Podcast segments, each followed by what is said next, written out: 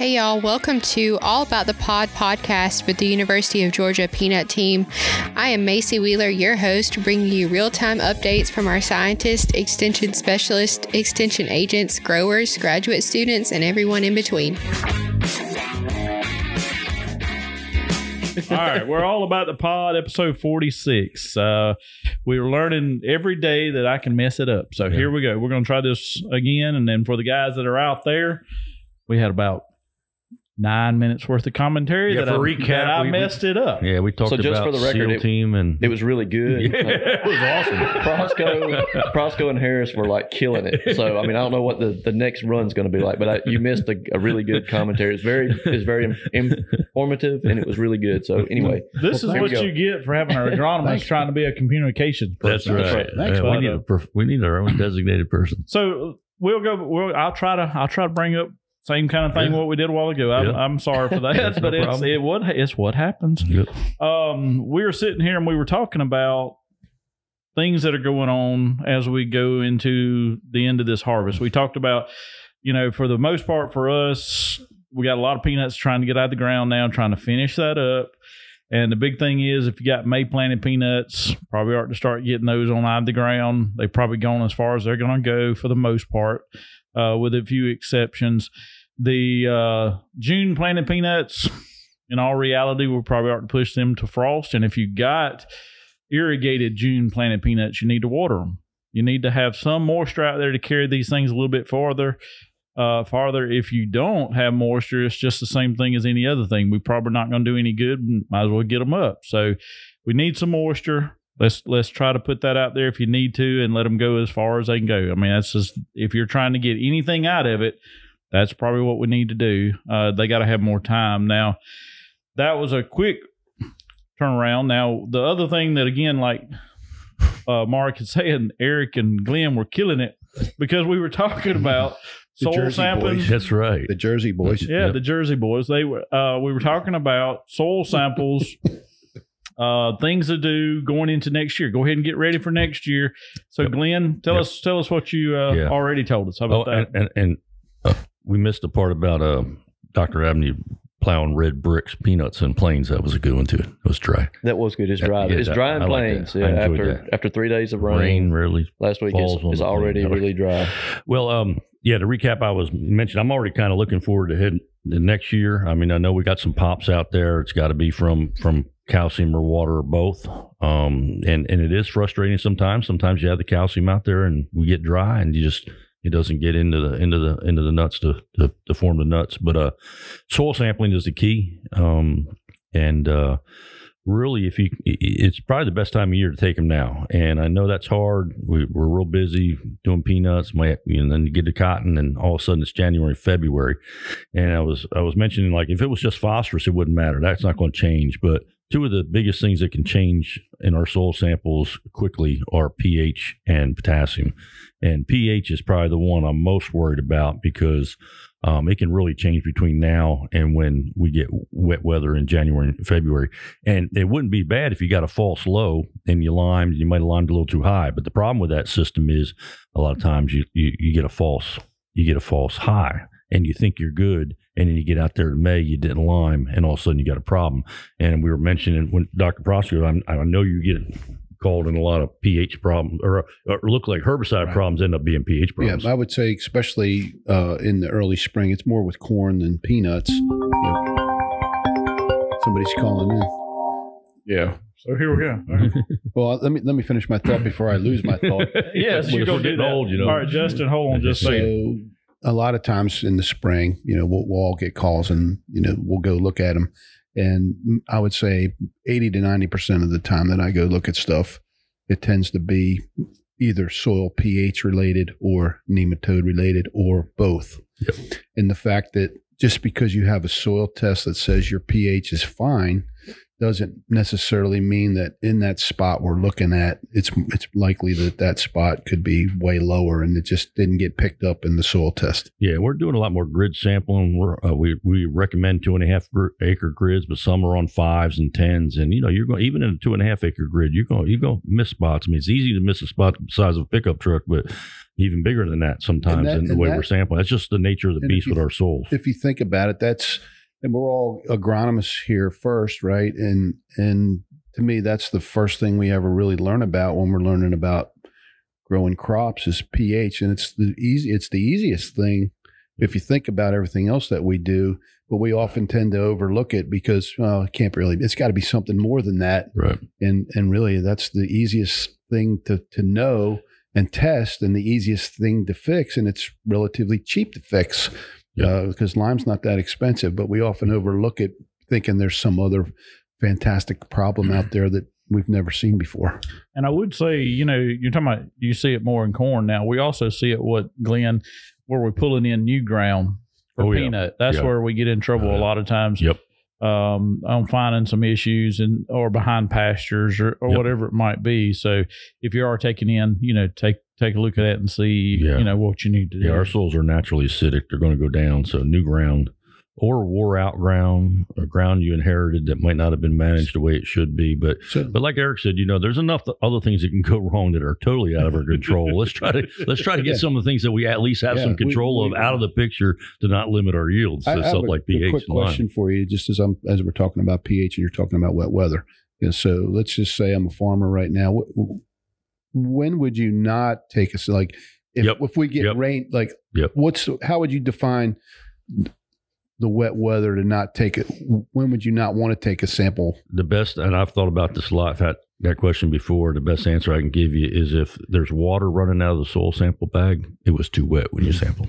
I mean, I, I mean, I don't know how else to put it. I mean, uh, Bob has That's this thing about true. if you walk out of the field at two o'clock and your pants are wet, uh, it's kind of like that kind of recommendation, you know. for- Yeah. it, it- but you know, you know, what I mean, it's it's it's it's a hard thing to give you an exact thing, but there's no doubt that the problem is the salts leach out of the soil Mhm. In the wintertime.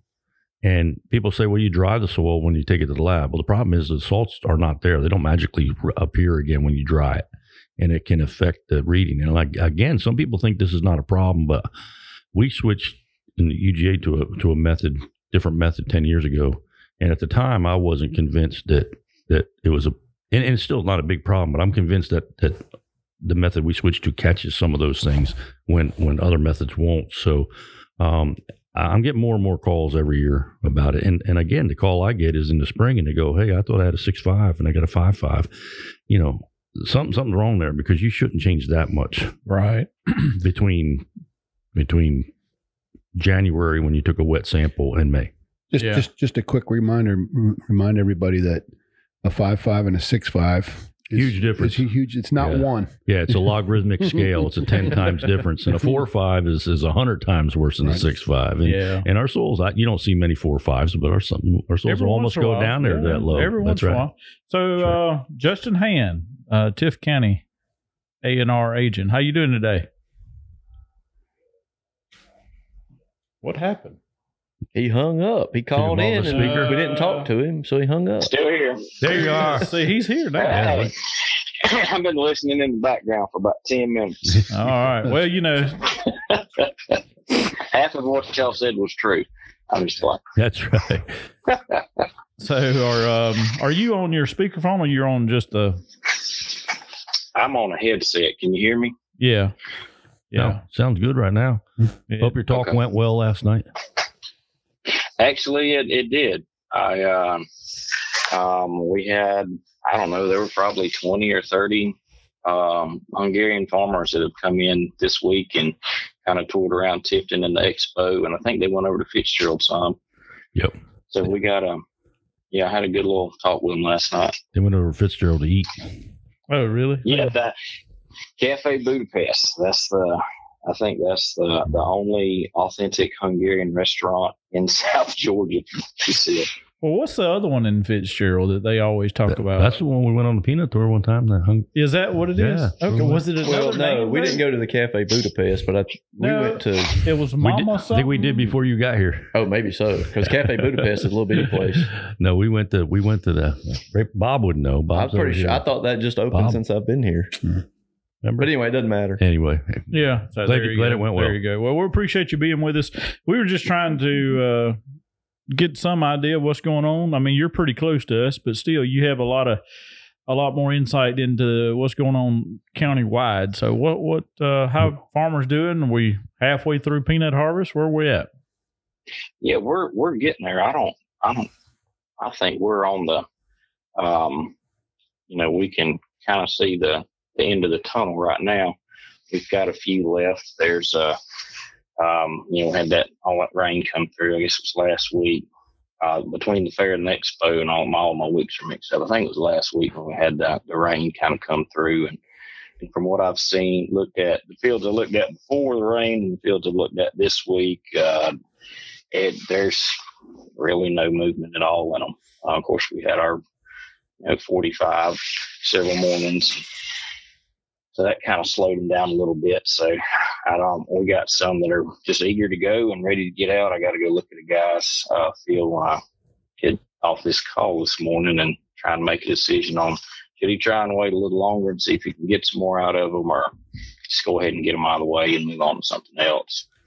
Um, I feel like I hate to be, you know, Debbie Downer on the crop, but it, it seems like uh, I hadn't been hearing too many good things as far as yield and grade goes. It seemed to be a little bit off from from what um, um you know from our averages, and you know we, we had a pretty decent looking crop on top of the ground. It seemed like when we turned the peanuts over, it just wasn't. I don't know. They they didn't look as good on the bottom as they did the top. Well, that's the problem any year so- is we don't know what's under the ground until you start pulling them up. But That's right. I, I think that kind of hurts some feelings. But the um, we've had some good ones, and we've had some that have kind of struggled a little bit. But we're getting there. We're almost done with them. I got. I know I got a handful of guys that are. Um, we'll probably finish up this week, uh, and I got some that's. I got one or two that's that's already done and moved on cotton. We're getting close. We're getting close. Getting close.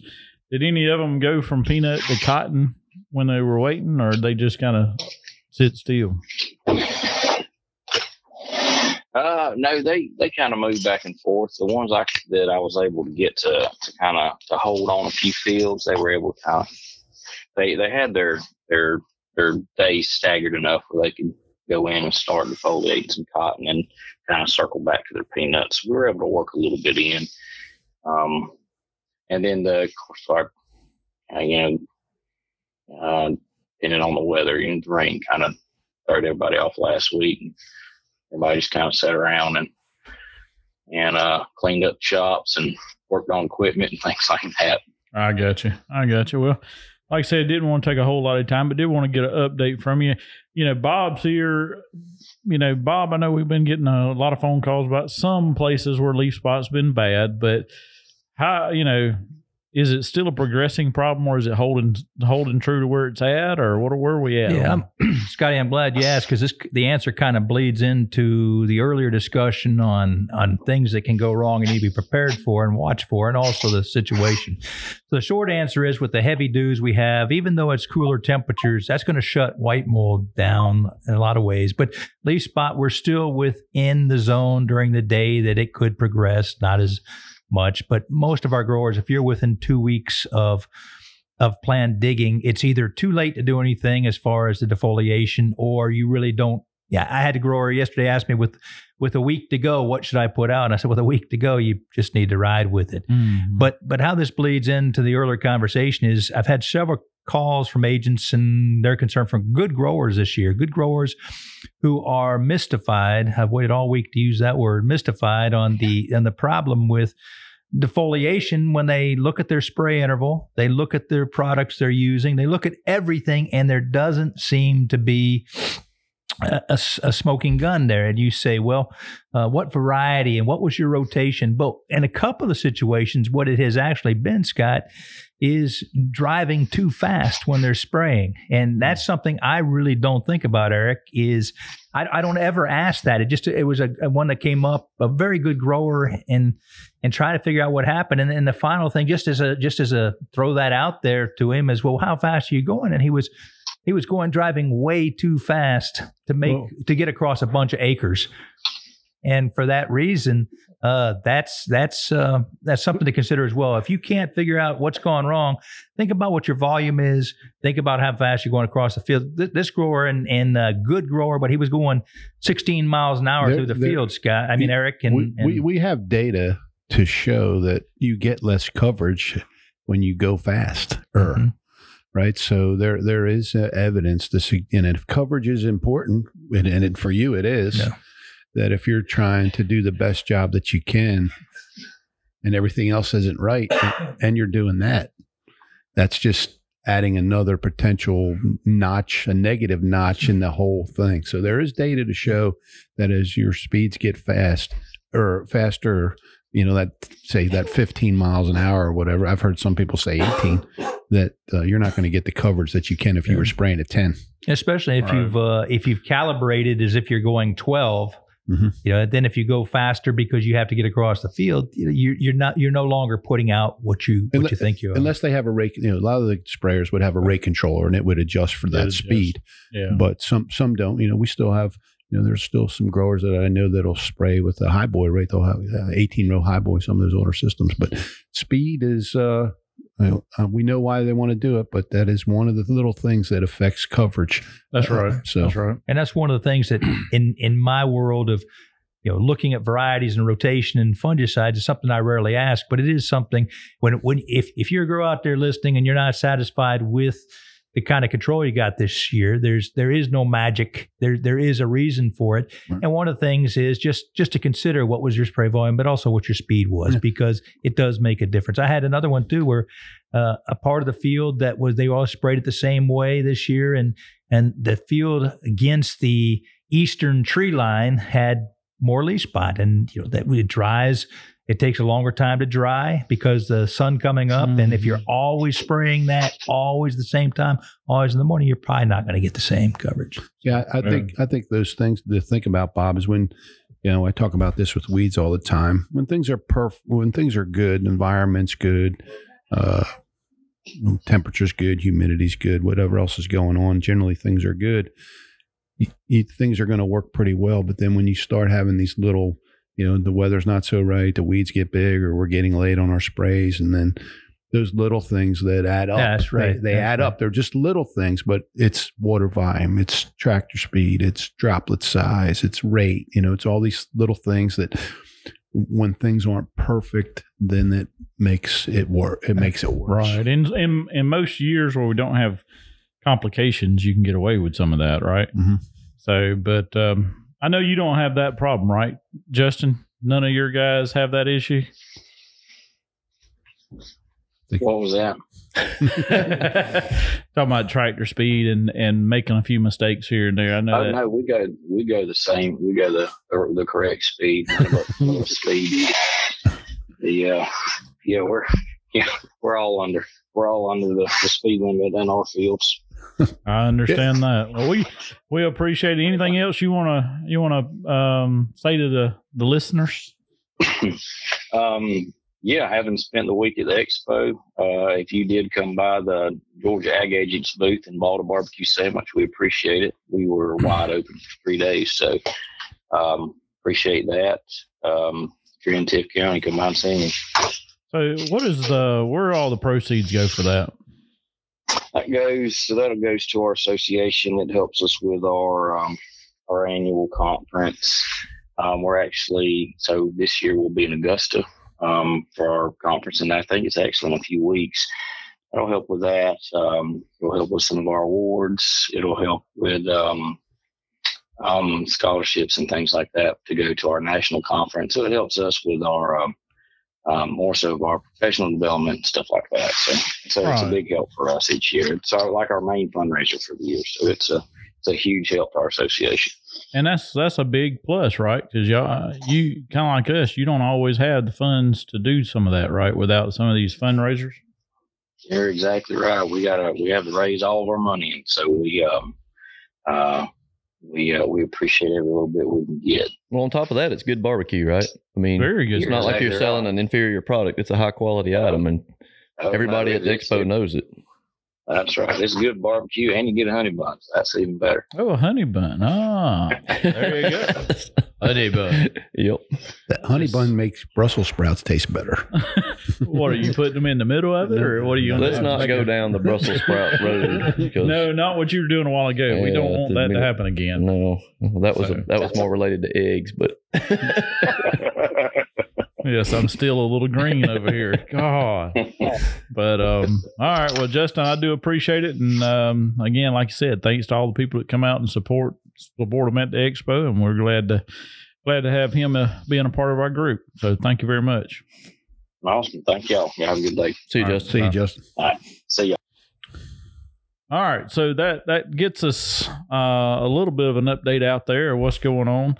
Um, it's kind of interesting. We, me and Mark were, and Eric, I don't know if you were with us. Uh, no, you wasn't with us yesterday or last night, but you know we have visitors. They talked about the Budapest guys, not Budapest, Hungary Hungary. guys. But that they would went be. to, but that yeah. would be. Yes. Yeah, it's Budapest, but I mean, they're from Hungary, not Budapest. But uh, they're here visiting.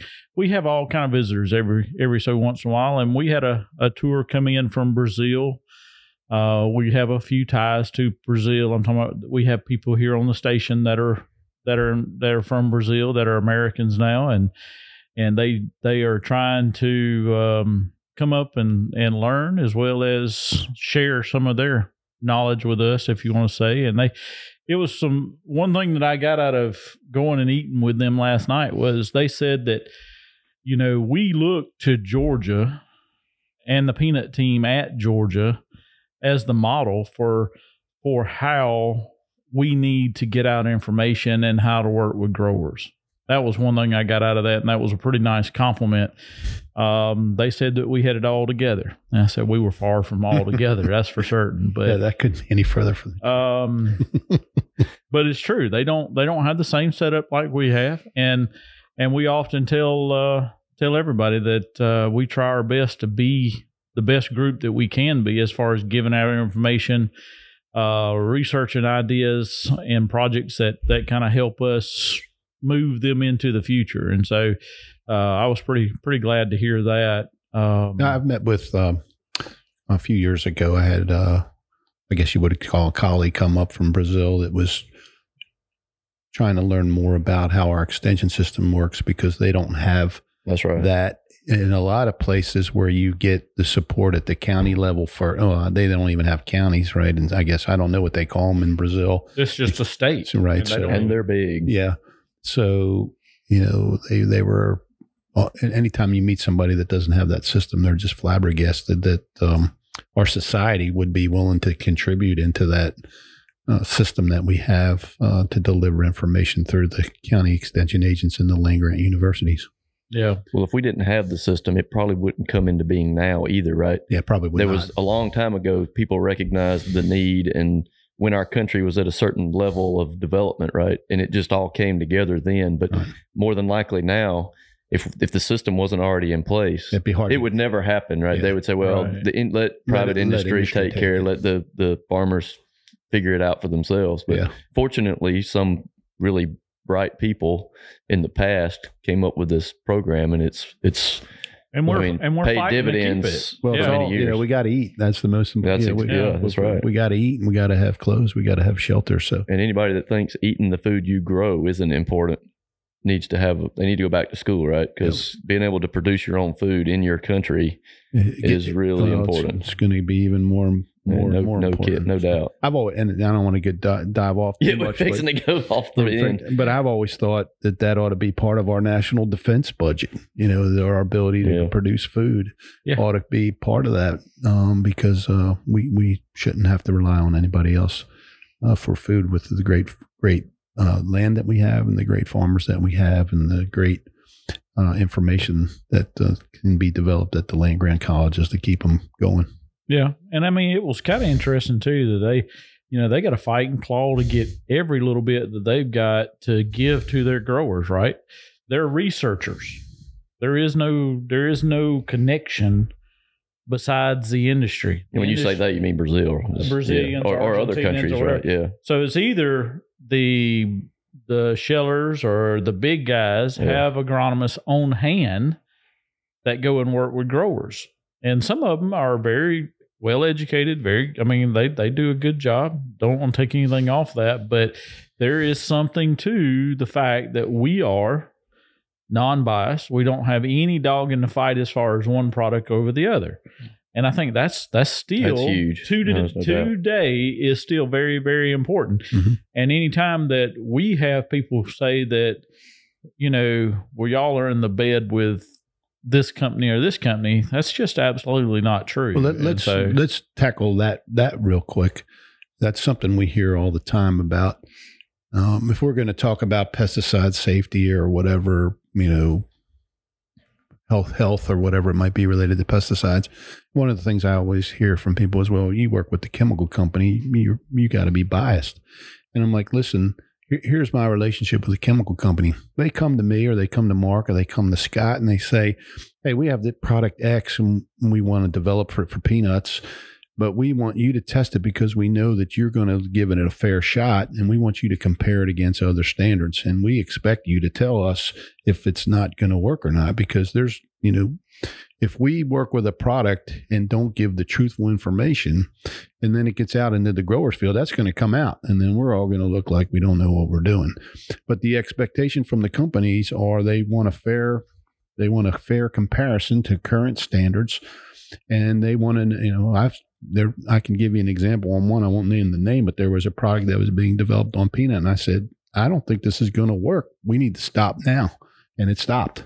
Yeah. And um, know, a lot of people don't realize that. They think, well, we just do whatever they want, and, but you know, we give them some. You know, sometimes we're in a room with them and it gets heated because they don't want to hear. They don't want to hear something, but ultimately, if it's if a product's not going to work like we need it to work or or address a specific need, then it needs to be said that it won't do it. yeah. So, even though we work closely with the industry, um, you know, our our goal is to still give the growers the best answers possible.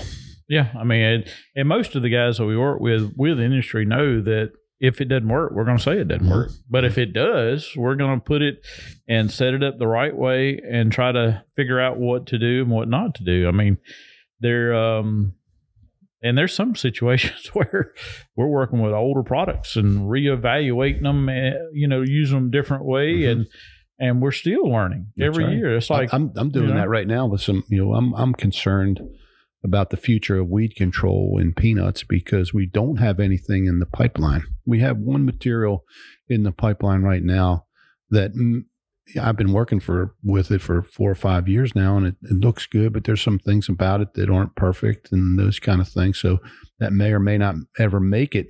And after that, there's nothing yeah, right? So uh, I'm starting to go back into the to the shed and pull a couple of things out that I think might have some t- potential to be used if we get into a scenario where we develop uh, more resistance to say the PPO herbicides like Valor, or we lose something because of the EU says we can't use that product anymore because they don't like their their tolerances aren't the same as ours. So I'm concerned about that, and then looking at older things that we might we might be able to use if we have to. Right, So- right.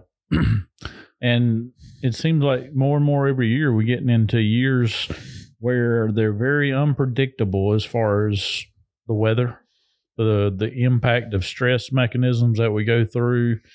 That's like this year being as wet early, cool, wet early, not moving for a month. Then we go through what it was three, four weeks of hot, dry weather. Uh, it was our first ones. You know, I really don't think our plants really had a, a good, good root system under them. And so, you know, get hot and dry, we can't keep up. And then we go back cool again.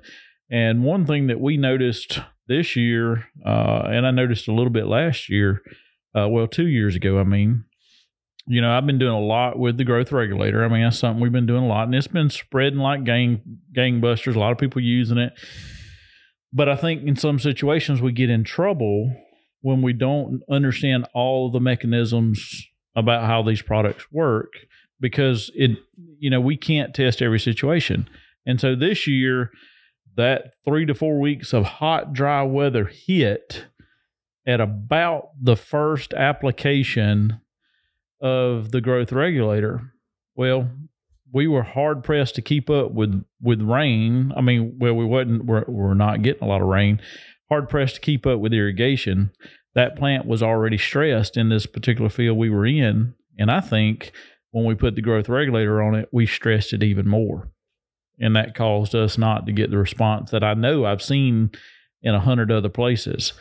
And so that just shows me that even in you know, we might put a recommendation out there. It might not work in every situation. And so we, we're trying to learn every year and trying to continue to learn so that we can minimize that. So, and, we, and we can change, right? We can change recommendations over time based on right. the new data right. that we collect. Uh, so uh, that's Well, it's it- always evolving. I mean, they change instantly Mm. for from the standpoint of insects, right? Because if we end up, I mean, you can go from one week thinking a product works well and then have a resistance issue show up, and the recommendation literally changes from one day to the next. I mean, that's not common, but that's how we. I mean, that's what happens, and it's not all that uncommon, really. And, that, think and about that's a- resistance. something to think about too, as you're talking about your C in, inconsistencies. That's why when we make recommendations, we don't make make them or try to make them off of one year's data. Right? We want to have a volume of data to try to capture those environmental conditions that could exist whenever. And so sometimes if you see data from one year and you're going, oh well, that looks great, and then you try it and it didn't really work out that that way, you know, there that's there's a reason why we didn't we didn't have all the bugs figured out before that went. So you got to be cautious when you're looking at data from one year. yeah, and that's why I mean, on anything new or a new recommendation, a new product, you know, we don't want a grower, or at least I don't want a grower, jumping in two foot, two feet in. Uh, you know, in other words, just put everything to it. If I got this product, I'm gonna put it every acre I've got.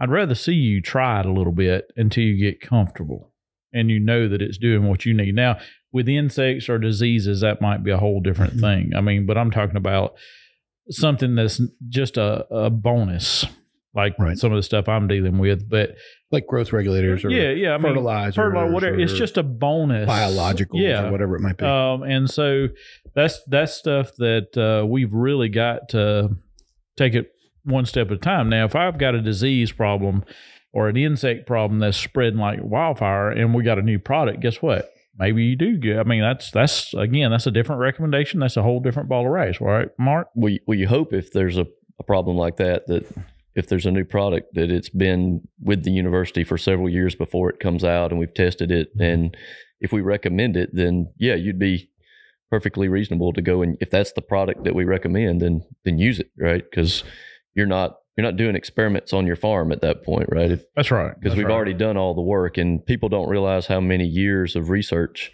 mm-hmm. go into a recommendation if, if it's written in the ag chem handbook the uga handbook we've looked at it for years right mm-hmm. even if it's brand new in almost every case because if i haven't looked at it for several years if, if someone brings a product to market and i haven't looked at it i'm not putting it in there Yeah. until i have looked at it right. it, it, that's not a list of at least the UGA peanut insect management chapter is not a list of every registered product. Mhm. It's a list of products that I expect to have efficacy for whatever they're listed for. Right? I don't list if it if it doesn't work, I'm not putting it in there. Those literally are at some level recommendations. Now there's differences in how things work. Um, but if they don't work at all, they're coming out. Right. So Yeah, we, we want to have at least a minimum of before I'll put something in the weed control section, um, at least three years of data. yeah, But when we're developing a product from the start, I'll have 10 years. Uh, yeah, that's right. Yeah, right. When for a numbered compound and going on Mhm. that. So, what's the difference between having multiple years versus having twenty locations across state in one year? Well, I, I think that's that's helpful, you know, but Yeah. you may not capture some you know that as you mentioned, every year's different, right? So you may have that that that you caught that year with the similar weather weather patterns, which are going to be totally different than the next year or the year after. So, um, hey, I'd love 20 sites. That Yeah. would be great. But Great. 20 sites over four years is even better. Way better. That's Yeah. right. That's right. So that would be 80 sites. So, uh, But can you physically do that many sites? no, no. You got to do the best, the best you can. Try to get it out as much as possible, and then still. And I don't know if you, you've seen this, Mark. This has happened to me several times. Um, take Valor for example. You know, we weren't expecting all that injury then it, when it first got registered in 2001. Uh, we hadn't seen that, so every once in a while you get caught with a surprise, uh, even though you did a lot of testing on it because you didn't see that situation. Yeah, and I suspect it's. Pro- I mean, you can tell me if this is true, but if you work on cotton, if just say you're the cotton entomologist in Georgia, they just got back from a meeting with cotton entomologists from uh, every state in the southeastern U.S. Right? Mhm. There's a whole wad of them, and they get together and they talk, and they all do the same trials, and they talk about the results of their trials. When the peanut entomologists from the United States get together, It's you. it's me in a room right? But and that's not taking anything away from the handful of people who do peanuts in addition to their their other job because Scott Graham at Auburn is a really good entomologist and he's doing some peanut stuff. And Sally Taylor was at Virginia and she's gone now, so they're going to be filling that position. Hopefully, that person will do some peanut stuff. But there's no one who focuses all their time on it. And our the issue for like if you get to North Carolina and Virginia, their pest, their insect issues are Mhm. different.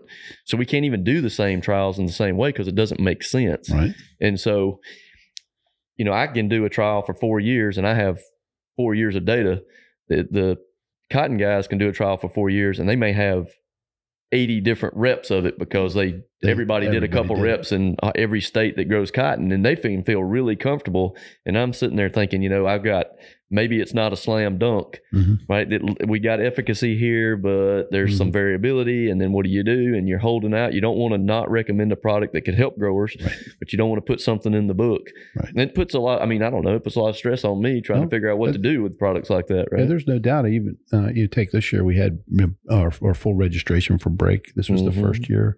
You know, we had some growers using Brake on cotton. We had a little bit of use on peanuts, but I feel like the whole time when it's this year, I'm like, is my phone going to ring? Is there going to be a problem that's going to come up that I haven't seen?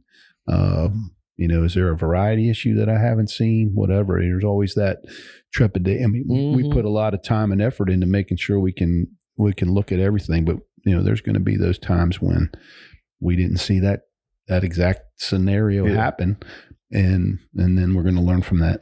So let me throw something out at you guys. I had this question, you know, talking about looking at one particular product or one particular problem. All right. I'm going to pick on Mark a little bit because this is the one that we get more questions than anything. Hey, we got a rootworm problem. Well, Mark, why don't you just put in more trials all over the state? Why don't you do more products? Why don't you do more? That's the biggest thing. Why don't you do more?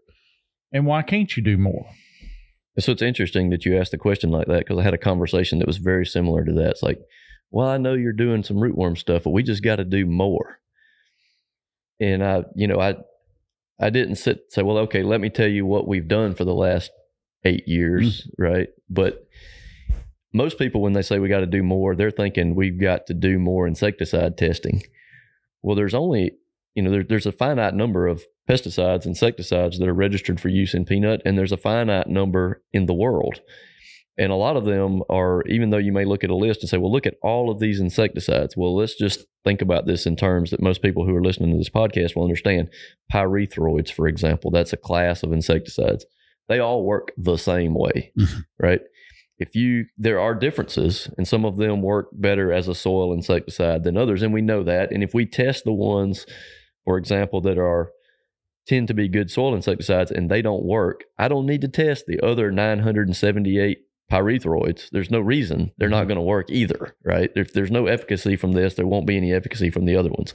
So it doesn't really take long to exhaust the list of products that you can test. And I can tell you that we've pretty much exhausted the list. I mean, we, and then it's about how do you, with, with rootworm specifically, we're targeting an insect in the soil. How do you get an insecticide into the soil? You can apply it to the soil before you plant and incorporate it. none of the insecticides that we currently have that have efficacy against rootworm will last long enough in that application pattern to be effective when the rootworms come, right? They're not mm-hmm. there then. So they're not in the soil when before you plant. So you put the stuff in the soil, you incorporate it, you plant peanuts. Rootworms come in in July, lay their eggs, mm-hmm. and the insecticide's It's gone. gone. Right, it's gone. Or or you can't put it at a high enough concentration. And so, I mean, I could go on and on, but there's the reason that chlorpyrifos worked for rootworm is because you could make a relatively concentrated band of a granular in the zone where the rootworms are, like a 12, 14 inch band right over the row where the pods are developing, where the rootworms are feeding.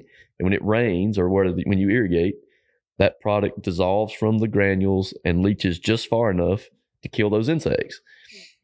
But we don't have a single product that you can apply that way that has efficacy against rootworm anymore. There's not one, mm-hmm. right? And so we are looking at some granular products this year, or a granular product that has a it's a it's an experimental. It's got a number. It's actually the AI is registered, so but the the, the formulation apparently is experimental. And I'm hopeful. We dug our rootworm trials yesterday. I'm hopeful that Mhm. we'll see some efficacy there because I think there's a since the AI is already registered for use in peanut, maybe um, it wouldn't be that big a deal to get a, a registration. But you know, when people say, "Well, we need to do more. We need to do more." We spent years. I mean, what what we've learned is um, for folks who are in historically high rootworm areas, right? They're having a lot of problems. They can't control them. Talk to a consultant. Some of his growers are they're not going to grow peanuts anymore until we get something to control rootworm.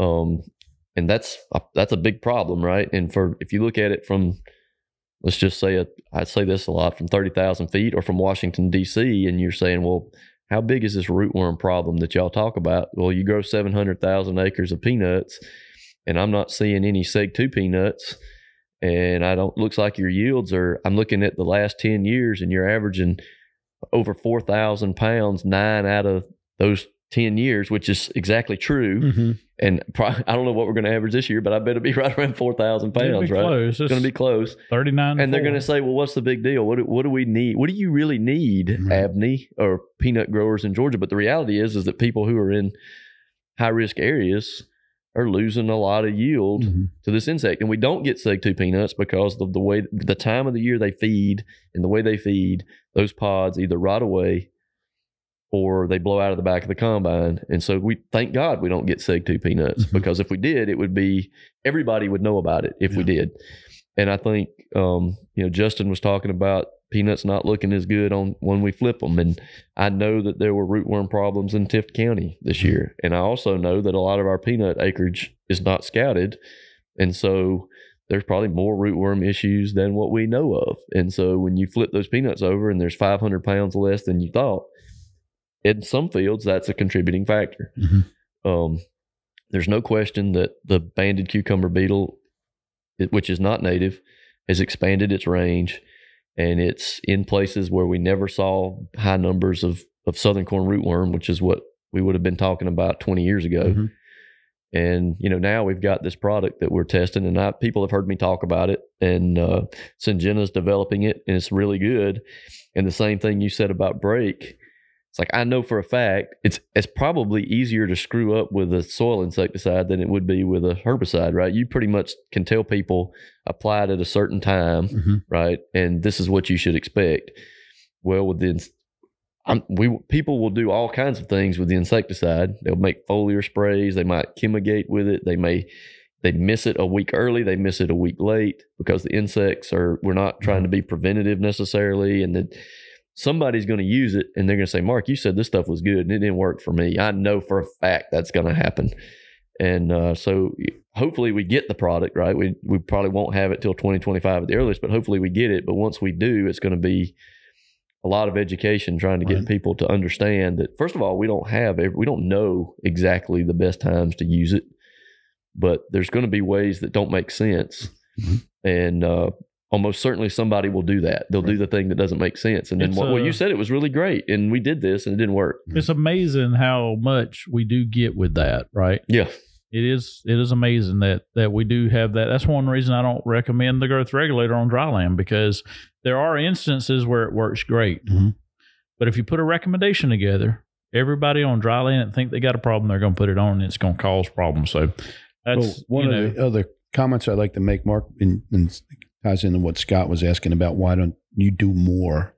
You know, and, and I know in your situation, a lot of times you don't have the population to do the work, right? Because insects are, are transitory, right? You, you can't say that just because you had a problem, well, maybe with rootworm you could, but you know, it's, you had a problem there la- last year. I'm going to go in that field and they're still going to be bad and that, that even happens with me with weeds. I'm always looking for fields that have good populations of, of weeds that I can get data on.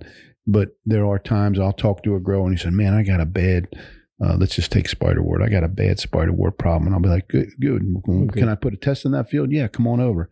Well, I go in there and there aren't, and there ain't nothing. Yeah. you know, there's a few plants, but it's not like Yeah. we have it on some of our research farms where I have 170 pigweed per square foot. So you know you, you've got to have the sites to, to be able to get good information as well. And and i don't know what percentage of times would you say as an entomologist you've put out some trials with the hope of getting data that the pest never showed up? A lot. And mm. and it's a lot of it's because of the pests that we've chased. So for years we worked on lesser cornstalk borer and still do to some extent but we've got good management tools for that. But until we did we were chasing lesser cornstalk borer. And it, over half the trials when we were doing things that were preventative so we were looking at what would be the effect of an in furrow treatment right probably 90% of those never got infested and so we're driving, we're loading our equipment on our trailers and hauling them to somewhere else, put in trials in places. And at the end of the day, I, easily 90% of them, no infestation. uh, I don't know. God only knows how many, God and my computer Hmm. only know how many burrower bug trials I have had on farm. that never materialized. Way over half of them won't have burrow bugs. And and they were they were in fields that growers high risk fields where Mhm. they had been in the past, right? Mhm. Rootworms are a little different because in places like Terrell County and Webster County, Sumter County, in that area where they have red clay, they're very consistent. But we fortunately, thank goodness, we've got a research station there that's in conducive. I mean, it's the same as Right. their we can do Right. everything we need to do from an efficacy testing standpoint right there.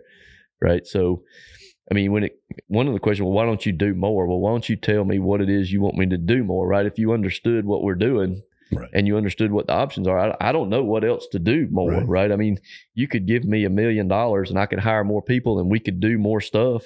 But at the end of the, and it would probably end up, it would help us. It would move us down. There's no question it would move us farther down the road. But that wouldn't, what is that? The, the light bulb moment. It's Mhm. not like it, with, with unlimited resources, it probably would not lead to a silver bullet answer, right? All it would do is give us a lot more. We would have more knowledge. We would move toward an answer, a management practice sooner. But at the end of the day, we are reliant, and I mean, insecticides, whether people like it or not, chemistry is extremely important to modern agriculture. And when I say chemistry, I'm talking about fungicides and herbicides and insecticides and synthetic fertilizers. We can't feed the world without this Mhm. stuff. And I don't care if you have it. We could have somebody call in one day and have an argument with us if they want to, but it is what it is. We can't feed the world's population that exists today without using these things. And we don't develop chemistry here, right? At the University of Georgia. We test it and try to figure out the best way to use it and what's the best efficacy or whatever, but we don't develop it. And so we're reliant on industry to bring that to, about. to bring these things mm-hmm. about. And the and for peanut at least, right? We're talking about a million acre crop in the US, give or Yeah. give or One- take, right? 1.5, One and a half 1.5, million, yeah, depending 1.5. whatever, right? And so it's not the number one thing on industry, and and understandably Right. so, because Yeah. these people are trying to make a living. That's something that I, I talk about a lot is when we talk about, I mentioned earlier that we really don't have anything in the pipeline for peanuts. But you look at, you know, we have one point, let's just say we have 1.5 million acres of peanuts, but there's somewhere between 80 and 90 million acres of soybeans and corn. Yep. And that's where the initial development is going to go. And then if by chance there's, um, uh, if we could get it on peanuts, then it's people like us that are pushing the button saying, "Hey, can we try this on peanuts? Yes. Or are you interested in in getting a peanut label?" Um, those kind of things because it's not maybe with fungicides it's different because if you if you take the fact that we spray our fungicides multiple times, that takes us from Mhm. 1.5 million acres up to let's just say 6 million acres because we sprayed them let's say on average four times. It could be more could be less right? So that's a little bit more that you know that's getting you close to you know cotton and those kind of things. So it's it's worth their time. But in the world of uh at least weeds and you know it's it's like you mentioned it's lower on the now there are i don't want to take that i don't want to say the people that work in the south it's not low on their totem pole No, right? It's high on their totem pole, but at the at the higher levels of how things are discovered and developed, it's always going to be cotton, soybeans, wheat, and rice. That's right.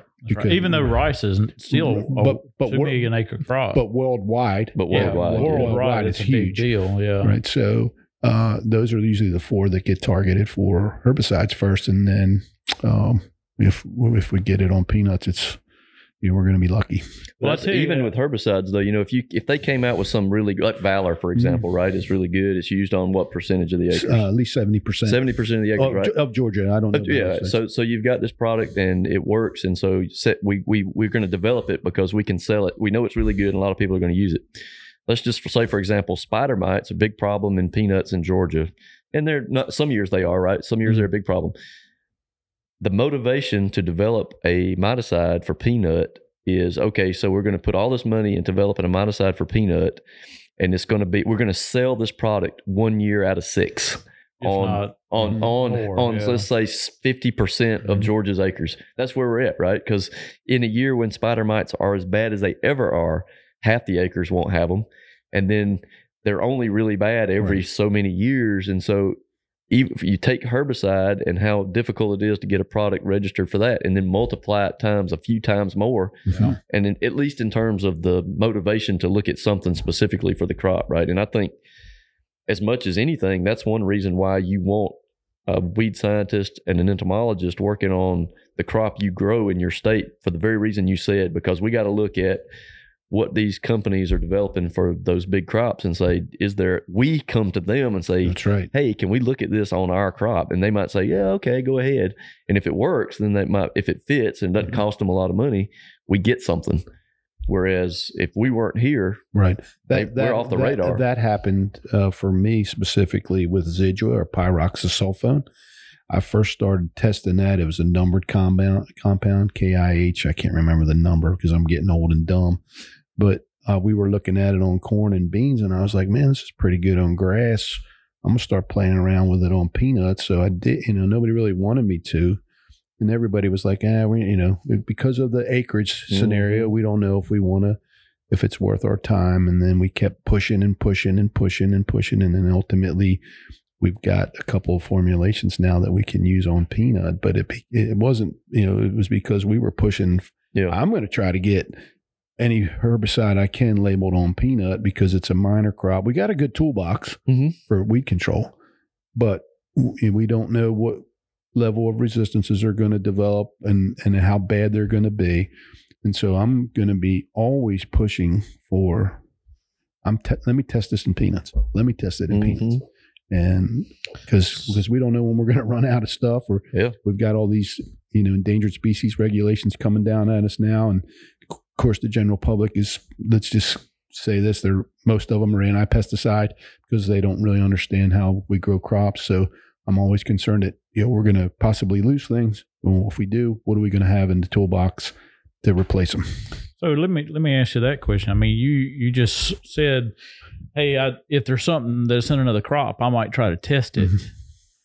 So you got a big budget, so you can test any product like that that you can, or or what? How does that work? I mean, that's kind of the same way with all these biological products. The Tell general us about public, your big budget. yes.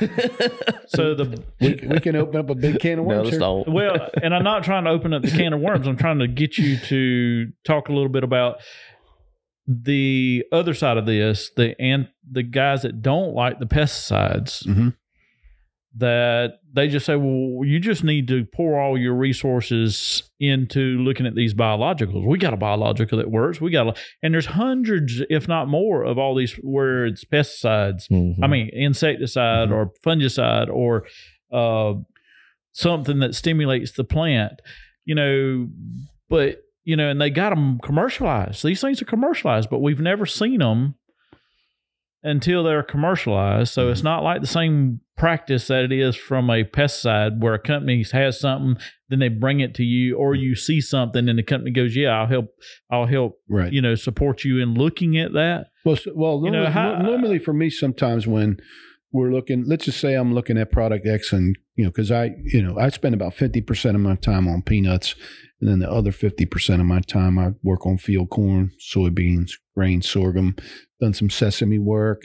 I've done sunflower work for our uh, uh, overzealous sunflower growers in Georgia, uh, bird hunters Bird hunters. um, canola, you know, but 50% of my time is on peanuts. And so I may be looking at something. My first question, when let's just say somebody has got a new potential product uh, for, for corn or beans, I, my first question when they come to my office, have you tried it on peanut? Mhm. And they'll say, yeah, probably it's not going to work, or we really haven't tried it. Uh, then I'll be like, well, you mind? And I don't, and, and initially I, I might just do it. I mean, I'll just play around with it and absorb the cost of trying to de- find out if it will work just into the scope of my program. And before you know, I even say anything, and uh, you know, I'm not, I don't get any money or anything like that from the company. I'm just say, let's just spray it to see if we, you know, let's make sure we don't kill the crop, and then let's figure out if it controls any weeds. So early on, if there's really not a lot of interest, I may do it on my own just to develop an interest, and then say, look, hey, I think this has potential here's my here's the little bit of information I have. Run that up the chain and see if we can go somewhere with this. And so that that's one of the reasons I'm trying to get you to say we do look at stuff behind the scenes, but Mhm. we never talk about much because you're screening Mhm. stuff a little bit. Mm-hmm. And part of that's just we're we're robbing Peter to pay Paul for the most part. We're using some of our resources there, um, and there are all these influences of non-pesticide stuff. But I suppose what I'm getting at is is we don't have them bring us stuff to look at, Mhm. you know, and and maybe we could find a niche Mhm. for something Right. If if we would have a lot more communication and bring them to us. I know we do have a, a lot that do, and and we find that some of them don't work, some of them might. Mhm. A lot of them just just don't seem to work in the field compared to the lab. But that doesn't say that we're not trying to get there. to me, it's a red flag if a product's being commercial is sold commercially and the university hasn't looked at it. And if I was a grower, I would steer clear of those things. I just that would be my philosophy as a grower. They're like, why? If you thought this stuff was really good, there would be no better and nothing would sell your product better than Scott Monfort at winter grower meetings telling growers that I tested this and this is what you could expect at X amount of Mhm. yield increase from it. Nothing would be better than that. Nothing would be better from a herbicide standpoint than Eric Prostko at the winter grower meeting saying, we tested this and we got excellent weed control and our yields were X or, you know, so when, when a company doesn't do that, when they have not brought their products to the university before they try to sell it to the public, to me, it's it, it immediately tells me that I, I my red flag goes up, and I'm thinking there's a reason they Mhm. didn't do that, right? They didn't do it because they're hoping to sell stuff before we t- tell everybody it's not worth buying, right? And that may not always be true. I'm telling you, in my that's what I would Right. how I would approach it if I was growing peanuts or growing anything as for a living, because I look at this like if I came up with a product. If it was a herbicide in peanuts, the first thing I would do is come to you and say, test this stuff. And if it works, Mhm. your your endorsement means more to me than any sales pitch, right? Right. And so I, I I, don't I know. hope I, I hope so. right. You know, I hope that's and, and I and I, I I expect that in and I don't I don't say that in a in a way that I you know I, I think I'm a great scientist, but I would think that if you were going to try to develop it on peanuts, that it would come through the University of Georgia first, because you know we are the leading peanut state, and we would we would be able to you know hopefully tease out some of those things that would be good for the whole industry. So But it seems like to me it's the, the the big companies and even maybe smaller companies when they have conventional chemistries, we tend to see them, right? we do. We test them. But all these biologicals are just for sale. Mhm. and it's like here's a graph that the company made that says that shows some a bar that's higher of yield because where they used it. And they walk around and hand these things out and try to get people to buy their stuff. And Right. can't explain why it works, can't explain how it works, can't show me replicated data from a university trial, and to me, it's it's toilet paper, right? I, I mean, Mhm. low quality, slick toilet paper, right? I, I wouldn't buy the stuff. I don't know. Well, we do have sense. we do have where we test products and they don't work just statistically. In other words, they're Right. not reproducible uh, every trial. Mhm. We don't get the same results all the time, and so we don't talk about those. We do a lot of those trials. We don't talk about them Mhm. because they don't improve Yeah. the normal thing that we're trying to the the sustainability produ- productivity but those are being you know that's data that that they have Right. that you know we share with them Yeah, and I'm not knocking You know. biologicals either. I'm just saying No, I if, mean, if somebody any product that Well, if it uh, doesn't if you don't you have know, the lot of- data, I think a lot of times too, you know, the three of us in this room, when and I don't know if everybody, if we can go down this rabbit hole. It costs money for us to do research, right? yeah, and so it costs a lot of money. Like in my in my case, I probably it takes me somewhere between a hundred to two hundred thousand dollars to do what I do, and we don't get that money from the state of Georgia or the college. That is to come from monies that we raise from industry or commodity commissions, that kind of thing. And some of those smaller companies, mm, I don't know if they have a budget to, to not that, you know, we don't test things to make money, but it does cost money to do research. You know, I have, you have, I have, Scott has, we have diesel fuel bills, we have fertilizer bills, we have lime bills, we have employee bills. It costs money to do research. And if there's no money to do the research, you can't do the research. yeah, that's I mean, right you can do some because you're, in my case, again, I'm on so a lot of what I do, other things that I, I want to do, I don't get money for, but I'm using monies that I've gotten from other things and Yeah. just kind of piggybacking it together because it's not out there. Uh, but it costs a lot of money to do research. yeah. I think that Yeah. people may understand this or may not, but when they say things like, "Well, you you're you're you are biased because you take money from." When we will take money, I don't actually get any money. I don't. I don't make money right at this. I don't make. I make a salary from the University of Georgia, but my program doesn't even make money. Right. I get money in to pay for the work that we do. Right. Yeah, It, the money right. comes in to us from them, and then we it goes out in the salaries of technicians and student workers and diesel fuel and all the other things we pay for. We don't. I don't. I don't have parties with that No, money. no. I pay people and buy supplies with it. It's, there's no. we- we there's no profit for me. we have no budget Mm-hmm. right. you know we're researchers and extension our job is mainly extension, us three in this in this room we have no budget so besides our salary and you know uh, whatever whatever um, you know whether it's a technician that we might have i do i get some resources there but uh, a lot of people don't Mhm. and we have students we have grad students we have all the research stuff all of the like you said the the trucks the cars the tractors all of that stuff we have to raise money for Mhm. now we sometimes we get help from the administration i don't want to say that they don't because we do in certain situations Some people, um not me. but um but but uh, we have to ask. I, Scott's not bad. He's Yeah. good about asking. Yeah, that's so he right. I gets never stuff really because he asks. I don't ask Yeah, much, I so I can't I really complain about Yeah. that because I don't ask much. Hey, and and, The, and, by, uh, and by the way, when we're talking about money, I want everybody to know we're not complaining. No We no, know no. we knew this getting into this. oh, job. absolutely. I But love. that- I that- love my job. Let me put that there. I love my just- job. But I but I do think sometimes that people think that when because Yeah. we work for the University of Georgia, there's just the money a rolling, Somehow it's taxpayer dollars And- funding Well, I everything we do. and it's not a not a dime. And I, I've all and, and I'll probably get in trouble for saying this, but I don't care. I've often wanted to put a bumper sticker on my truck. You know the bump, you know our state trucks, right? We got a state number, and it says Report my driving. Report my driving. I want to put a sticker on there that says, "No state dollars were used to buy, maintain, or operate this vehicle. Not Yeah. not a penny." That's right. Well, you know, all right, take it for instance. I'm a little different from y'all too. Um, I drive my personal truck to everywhere I go in the state for the most part because I don't have a big budget to work off of. And so I choose to put my money into my equipment that I need to run the program or to my people. And so that's a choice uh, because I've I've pulled up in many many a growers and they say, "Hey, we're paying you too much. You got a nice truck." you know, I, I can't believe the state bought you that truck. Well, guess what? They didn't. I pay a payment on that truck every year.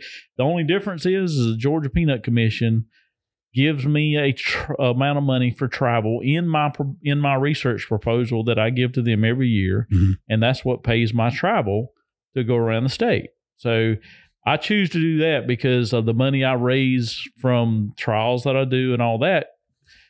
I can't afford to buy a truck to put in my program because I needed combines two years ago, or I need this every mm-hmm. single year. I have that money saves me from being able not to do my my job. So just because I drive around in my truck does not mean I got plenty of money or the state bought me that truck because they didn't. No, But his wife bought him that truck, y'all. It's, she did actually. She did. It is a nice truck. It is a really nice truck. It, it, nicer than my truck. it has It's air also- conditioned seats. It's also had thirty thousand miles put on it this year. All right. So, you know, it's is something that I choose to do because I want to put my resources where I need them differently than than Right. Well, you know. what what I was getting to ultimately, what Mark was saying, some of those smaller companies, right? A lot of times they'll come to you or me. I don't really, they're, they're not really in my realm, but they'll say, "Well, we'll give you product to test," but that's it. Yeah. But they don't realize,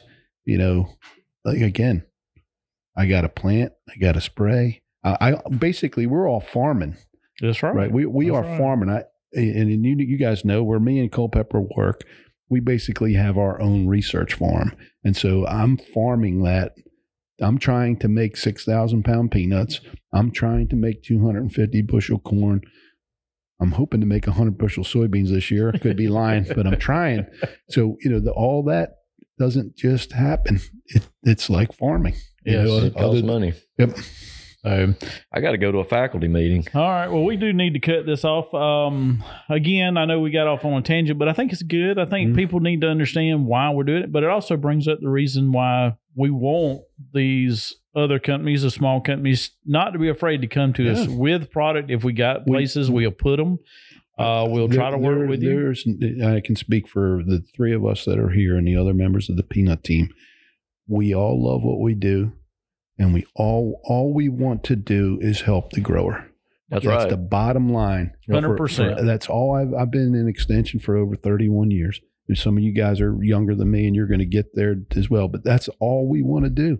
We want to get answers to help solve problems. Yep. Get work with our county, get the information out to our agents, and we all love what we do. And hundred percent of my motivation is to solve this problem, whatever that problem Mhm. is. It's that's what motivates me. It's not about getting a dollar. I mean, I want to get a paycheck, but Right. I mean, what motivates me at work and why I love my job is to solve a problem that's going to help agriculture in Georgia. That's the Mhm. bottom line. if we wasn't here doing that, we wouldn't put in the hours we do. I mean, it's it's we love working with, the growers and, and the agents and and just the the science behind what we do. It's it's it's exciting. So, all right. Well, again, thanks for being with us. I know we got off on a little bit of a, a different little topic this time. and but if you don't like it, email Scott Monfort.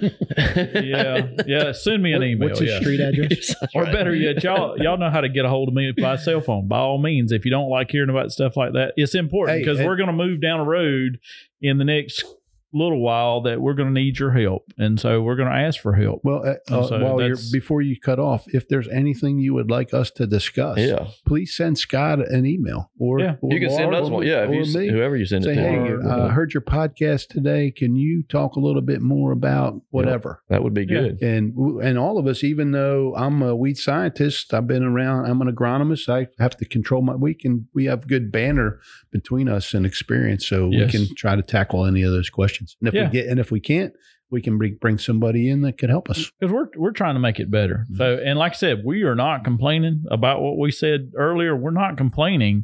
We just want you to understand when we do certain things, this is why we do them.